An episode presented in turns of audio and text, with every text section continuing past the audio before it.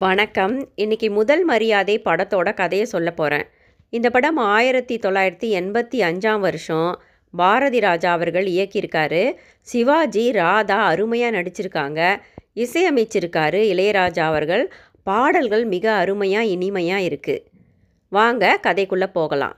சிவாஜிக்கு நிறைய நிலபுலன் வசதி இருக்குது இந்த வசதியெல்லாம் சிவாஜியுடைய மாமனார் அவருக்கு எழுதி வச்சுட்டு போனது தான் சிவாஜியுடைய மனைவி வடிவுக்கரசி. வடிவுக்கரசி பார்த்தீங்கன்னா துளியுமே சுத்தம் இல்லாமல் இருக்காங்க. சிவாஜியின் மேலே அன்பு இல்லாமல் இருக்காங்க. எப்போ பேசினாலும் கோவமாக கெட்ட வார்த்தைகளை பயன்படுத்தி பேசிக்கிட்டு இருக்காங்க. மூக்கை சிந்திட்டு கையை கூட கழுவாமல் அதே கையால் சாதத்தை எடுத்து சிவாஜிக்கு காலையில் அவர் வேலைக்கு போகும்போது போடுறாங்க. சிவாஜிக்கு சுத்தமாக பிடிக்காம சாப்பிடாமையே வயலுக்கு வேலைக்கு கிளம்பிடுறாரு. கடினமாக உழைக்கிற சிவாஜிக்கு ஊரில் நல்ல மதிப்பு இருக்குது அவர் மிக நேர்மையான ஒரு மனிதராக இருக்கிறாரு. அவர் மேலே ஊர் மக்கள் மிகுந்த மதிப்பும் அன்பும் வச்சுருக்காங்க. ஆனால் வீட்டில் மனைவி துளியுமே அன்பில்லாமல் அவரை நடத்துகிறாங்க அவர் மீது எப்போவுமே கோபமாக இருக்கிறாங்க. காரணம் என்னம்னா வடிவுக்கரசியோட அப்பா அவருடைய சொத்து முழுதையும் மருமகன் சிவாஜிக்கு எழுதி வச்சுட்டு போனது தான் சிவாஜிக்கும் வடிவுக்கரசிக்கும் ஒரு பொண்ணு இருக்குது அந்த பொண்ணு அருணா அந்த பொண்ணுக்கு கல்யாணமாகி ஒரு ஆண் குழந்தை இருக்குது அந்த பொண்ணோட புருஷன் சரி கிடையாது. எப்போவுமே சொத்து பணம் வேணும்னு பொண்டாட்டியை சண்டை போட்டு தாய் வீட்டுக்கு அனுப்பி விட்டுடுவான். இப்போவுமே சிவாஜியுடைய பொண்ணு அருணாவை அவங்க புருஷன் சொத்து வாங்கிக்கிட்டு வர சொல்லி சிவாஜியோடைய வீட்டுக்கு அனுப்பிட்டான். வாழா வெட்டியாக சிவாஜியோடைய பொண்ணு தன்னுடைய கை குழந்தைய வச்சுக்கிட்டு அம்மா வீட்டில் வந்து அழுதுகிட்டு இருக்கா. சிவாஜிக்கு ஒரு தங்கச்சி பையன் இருக்கான். அவன் ஆடு மாடு மேய்ச்சிக்கிட்டு அப்படியே சுற்றிக்கிட்டு இருக்கான். அந்த பையன் தீபன் அவன் என்ன பண்ணுறான் ஒரு செருப்பு தைக்கிறவருடைய மகள் ரஞ்சனியை காதலிக்கிறான். சிவாஜியோடைய தங்கச்சி பையன் ரொம்ப கவலைப்பட்டுக்கிட்டு இருக்கான். செருப்பு தைக்கிறவங்களுடைய மகளை காதலிக்கிறோமே நம்மளுடைய காதலி ரஞ்சனியை நம்ம வீட்டில் ஏற்றுக்குவாங்களா கல்யாணம் நடக்குமா? அப்படின்னு வேதனைப்பட்டுக்கிட்டு இருக்கான். வறுமையிலும் கொடுமை அன்பில்லாத பெண்டீர் கையில் உணவு உண்பதுன்னு ஔவையார் பாட்டியே சொல்லியிருக்காங்க. அதுபோல் அன்பு இல்லாத ஒரு மனைவியோட சிவாஜி குடும்பம் நடத்திக்கிட்டு இருக்காரு. தாய் அன்பும் நல்ல ஒரு காதலும் கிடைக்குமா? அப்படின்னு ஏங்கிக்கிட்டு இருந்த சிவாஜிக்கு அந்த ஊருக்கு ராதா வரா. ராதா அவளுடைய அப்பாவோட வரா. வந்து அந்த ஆற்றங்கரையில் ஒரு குடிசையை போட்டு அங்கே பரிசலை ஓட்டி பிழைச்சிக்கலாம் அப்படின்னு ராதாவும் அவளுடைய அப்பாவும் வந்து குடியேறுறாங்க. மீனை பிடிச்சி மீனையும் ஊரில் வந்து ராதா விற்றுட்டு போவா. சிவாஜி வந்து தினமும் தன்னுடைய நிலத்துக்கு ராதாவுடைய குடிசையை தாண்டி தான் போக வேண்டியது இருக்கும். அப்படி போகும்போது அடிக்கடி அந்த குடிசைக்கு வந்து தண்ணி கேட்டு குடிக்கிறது அப்படியே பேசிட்டு போகிறதுன்னு இருக்கிறாரு. சிவாஜிக்கும் ராதாவுக்கும் நல்ல ஒரு நட்பு ஏற்படுது. ராதாவுக்கு பதினெட்டு பத்தொம்போது வயது தான் இருக்கும். ஆனால் என்னவோ ரெண்டு பேரும் ரொம்ப ஒரு தோழமையோட பேசிப்பாங்க. எல்லா விஷயங்களையும் பேசிப்பாங்க. நேரம் போகிறதே தெரியாமல் பேசிக்கிட்டே இருப்பாங்க. ராதாவும் சிவாஜியை ஒரு பெரிய மனிதர் அப்படின்னு பார்க்காம நீ வா போ அப்படின்னு உரிமையோட பேசுகிற அளவுக்கு ரெண்டு பேருடைய நட்பும் வளருது. ராதாவுக்கும் பல விஷயங்களை சிவாஜி சொல்லி கொடுக்குறாரு. ஒரு தருணத்தில் ராதா சிவாஜியுடைய தங்கச்சி மகன் தீபன் கீழ் ஜாதியான ரஞ்சனியை காதலிக்கிறத சிவாஜி கிட்ட சொல்லி நீ என்ன ஜாதி பார்க்குற எவ்வளவு பெரிய மனுஷனாக இருந்து ஜாதி பார்க்குறியே கொக்கு குருவியெல்லாம் ஜாதியோடவா இருக்குது ரெண்டு மனசு நல்லா அன்பாக இருந்தால் அவங்க வாழ வேண்டியது தானே? எதுக்கு இப்படி தடையாக நிற்கிற ரெண்டு பேரோட கல்யாணத்தை நடத்தி வை அப்படின்னு சிவாஜிக்கு எடுத்து சொல்லி வடிவுக்கரசி எதிர்த்த போதிலும் சிவாஜி தன்னுடைய தங்கச்சி மகனுக்கு செருப்பு தைப்பவரின் மகளான ரஞ்சனியை திருமணம் செஞ்சு வைக்கிறாரு. நிறைய நகைகளும் அந்த பொண்ணுக்கு போட்டு நல்லா வாழட்டும்னு வாழ்த்துறாரு. ரஞ்சனியும் தீபனும் திருமணமாகி சந்தோஷமாக வாழறாங்க. மூணு நாலு மாதங்கள் வாழ்ந்த பிறகு அந்த பொண்ணு தண்ணி குடிக்க ஆற்றுக்கு போகும்போது கர்ப்பவதியான அந்த பொண்ணு தண்ணியில் மூழ்கி இறந்து போயிடுறா. சில நாட்கள் சென்ற பிறகு செருப்பு தைக்கிற கோடாங்கி வந்து சிவாஜியை பார்த்து சொல்கிறாரு என் பொண்ணு ரஞ்சனி தண்ணியில் மூழ்கி சாகலை. அவளை யாரோ கொன்னுட்டாங்க நகைக்காக. செத்து போயிருந்த அவளோட வாய்க்குள்ள ஒரு ஆணோட கட்டைவரல் இருந்தது. இந்த உண்மையை நான் எப்படி சொல்கிறதுன்னு இவ்வளவு நாளாக தவிச்சுக்கிட்டு இருக்கேன். கட்டை தான் அதுக்கு சாட்சி அப்படின்னு அந்த கட்டைவரலை சிவாஜிக்கு காட்டும்போது சிவாஜி நினைக்கிறாரு இந்த ஊருக்குள்ளே வந்து அவ்வளவு தைரியமாக ஒரு பொண்ணை யார் கொண்டுட்டு போயிருப்பாங்க அப்படின்னு மிகுந்த சந்தேகத்தோடையும் வருத்தத்தோடையும் சிவாஜி வீட்டுக்கு வராரு. அப்படி வீட்டுக்கு வந்திருந்த சிவாஜி கிட்ட மகள் அருணா சொல்கிறா என் வீட்டுக்காரு வந்திருக்காரு என்னை கூட்டிகிட்டு போகிறதுக்காக அப்படின்னு சொல்லும்போது சிவாஜி மாப்பிள்ளையை வந்து பார்க்கறதுக்காக உள்ளே வரும்போது மாப்பிள்ளையோட கால் கட்ட விரலை காணலை. இது வரைக்கும் பத்து விரலோட இருந்த மாப்பிள்ளையோட காலோட கட்ட விரல் காணாமல் போயிருந்ததுனால சிவாஜிக்கு உண்மை புரிஞ்சிடுச்சு. இவன் தான் ரஞ்சனியை நகைக்காக கொண்டு இருக்கணும் அப்படின்னு போலீஸை வரவழைச்சி மாப்பிள்ளைய போலீஸ்கிட்ட சரண்டர் பண்ணிடுறாரு சிவாஜி. சிவாஜி ராதாவுடைய நட்பு மேலும் மேலும் இறுகி காதலாக கொஞ்சம் கொஞ்சமாக மலர்ந்துக்கிட்டு இருக்கு.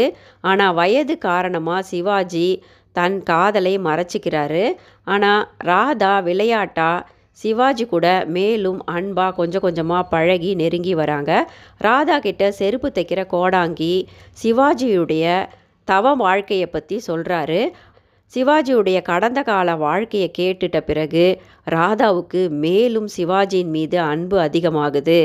ஒரு தருணத்தில் ராதா சந்தைக்கு போனபோது ஃபோட்டோ பிடிக்க ஆசைப்படுறா. அவகிட்ட ரெண்டு ரூபா தான் இருக்குது ஃபோட்டோ பிடிக்கணும்னா மூணு ரூபா தேவைப்படுது. சிவாஜி ஒரு ரூபா ராதாவுக்கு கொடுக்குறாரு. உடனே ராதா சொல்கிறா நீ ஒரு ரூபா கொடுத்துருக்கல்ல?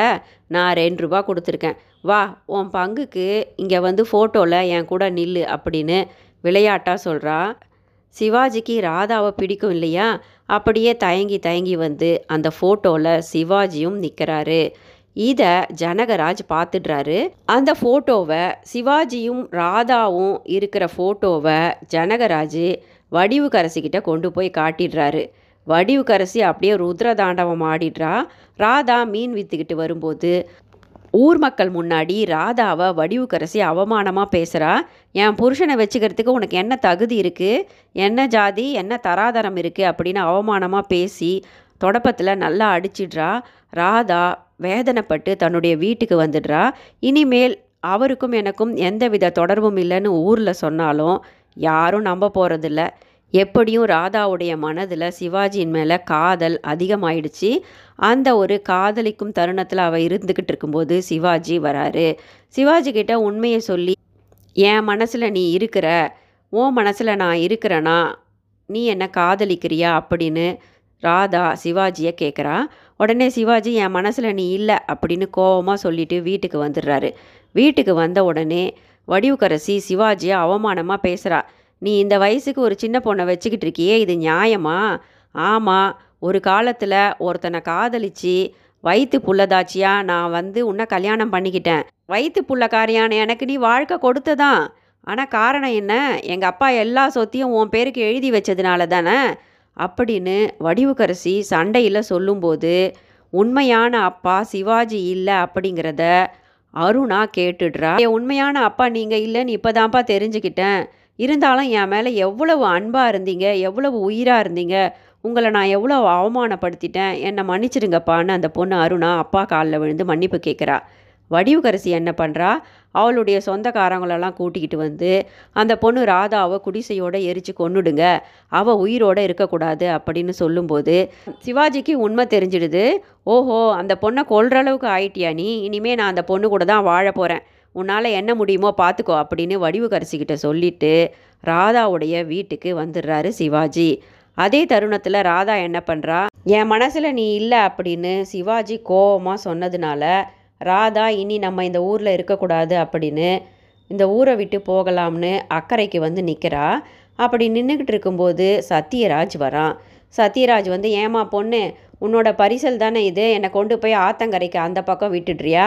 அந்த பக்கம் இருக்கிறாள்ல வடிவுக்கரிசி அவளோட பழைய காதலை நான் தான். இவ்வளோ நாள் ஜெயிலில் இருந்தேன்.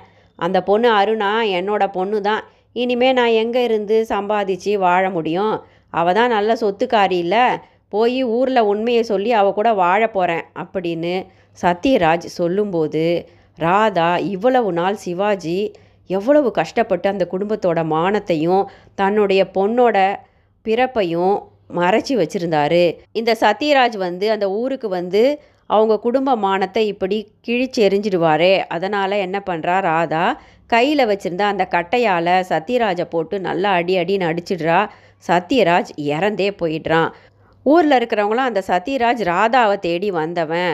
ராதாவுக்கும் சத்யராஜுக்கும் தான் ஏதோ தொடர்பு இருக்குது அப்படின்னு பேசிக்கிறாங்க. ஆனால் உண்மை சிவாஜிக்கும் வடிவுக்கரசிக்கும் தெரியும். இப்போது ராதா ஜெயிலுக்கு போயிடுறா.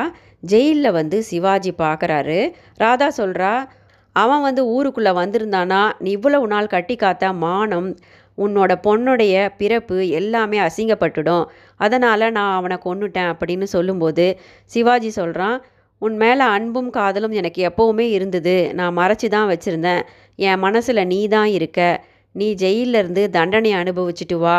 நான் உனக்காக காத்துக்கிட்டு இருப்பேன் அப்படின்னு சிவாஜி சொல்கிறான் சிவாஜி காத்துக்கிட்டு இருக்கான். ராதாவுடைய அந்த குடிசையில் வந்து வாழ்ந்துக்கிட்டு இருக்கான் சிவாஜி.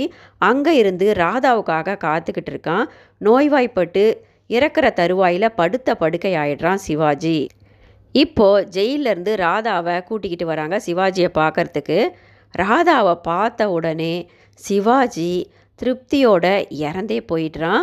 ராதா சிவாஜியை பார்த்து முடிச்சுட்டு ஜெயிலுக்கு திரும்புகிற வழியில் ட்ரெயினில் அவளுமே இறந்து போயிடுறா. நன்றி.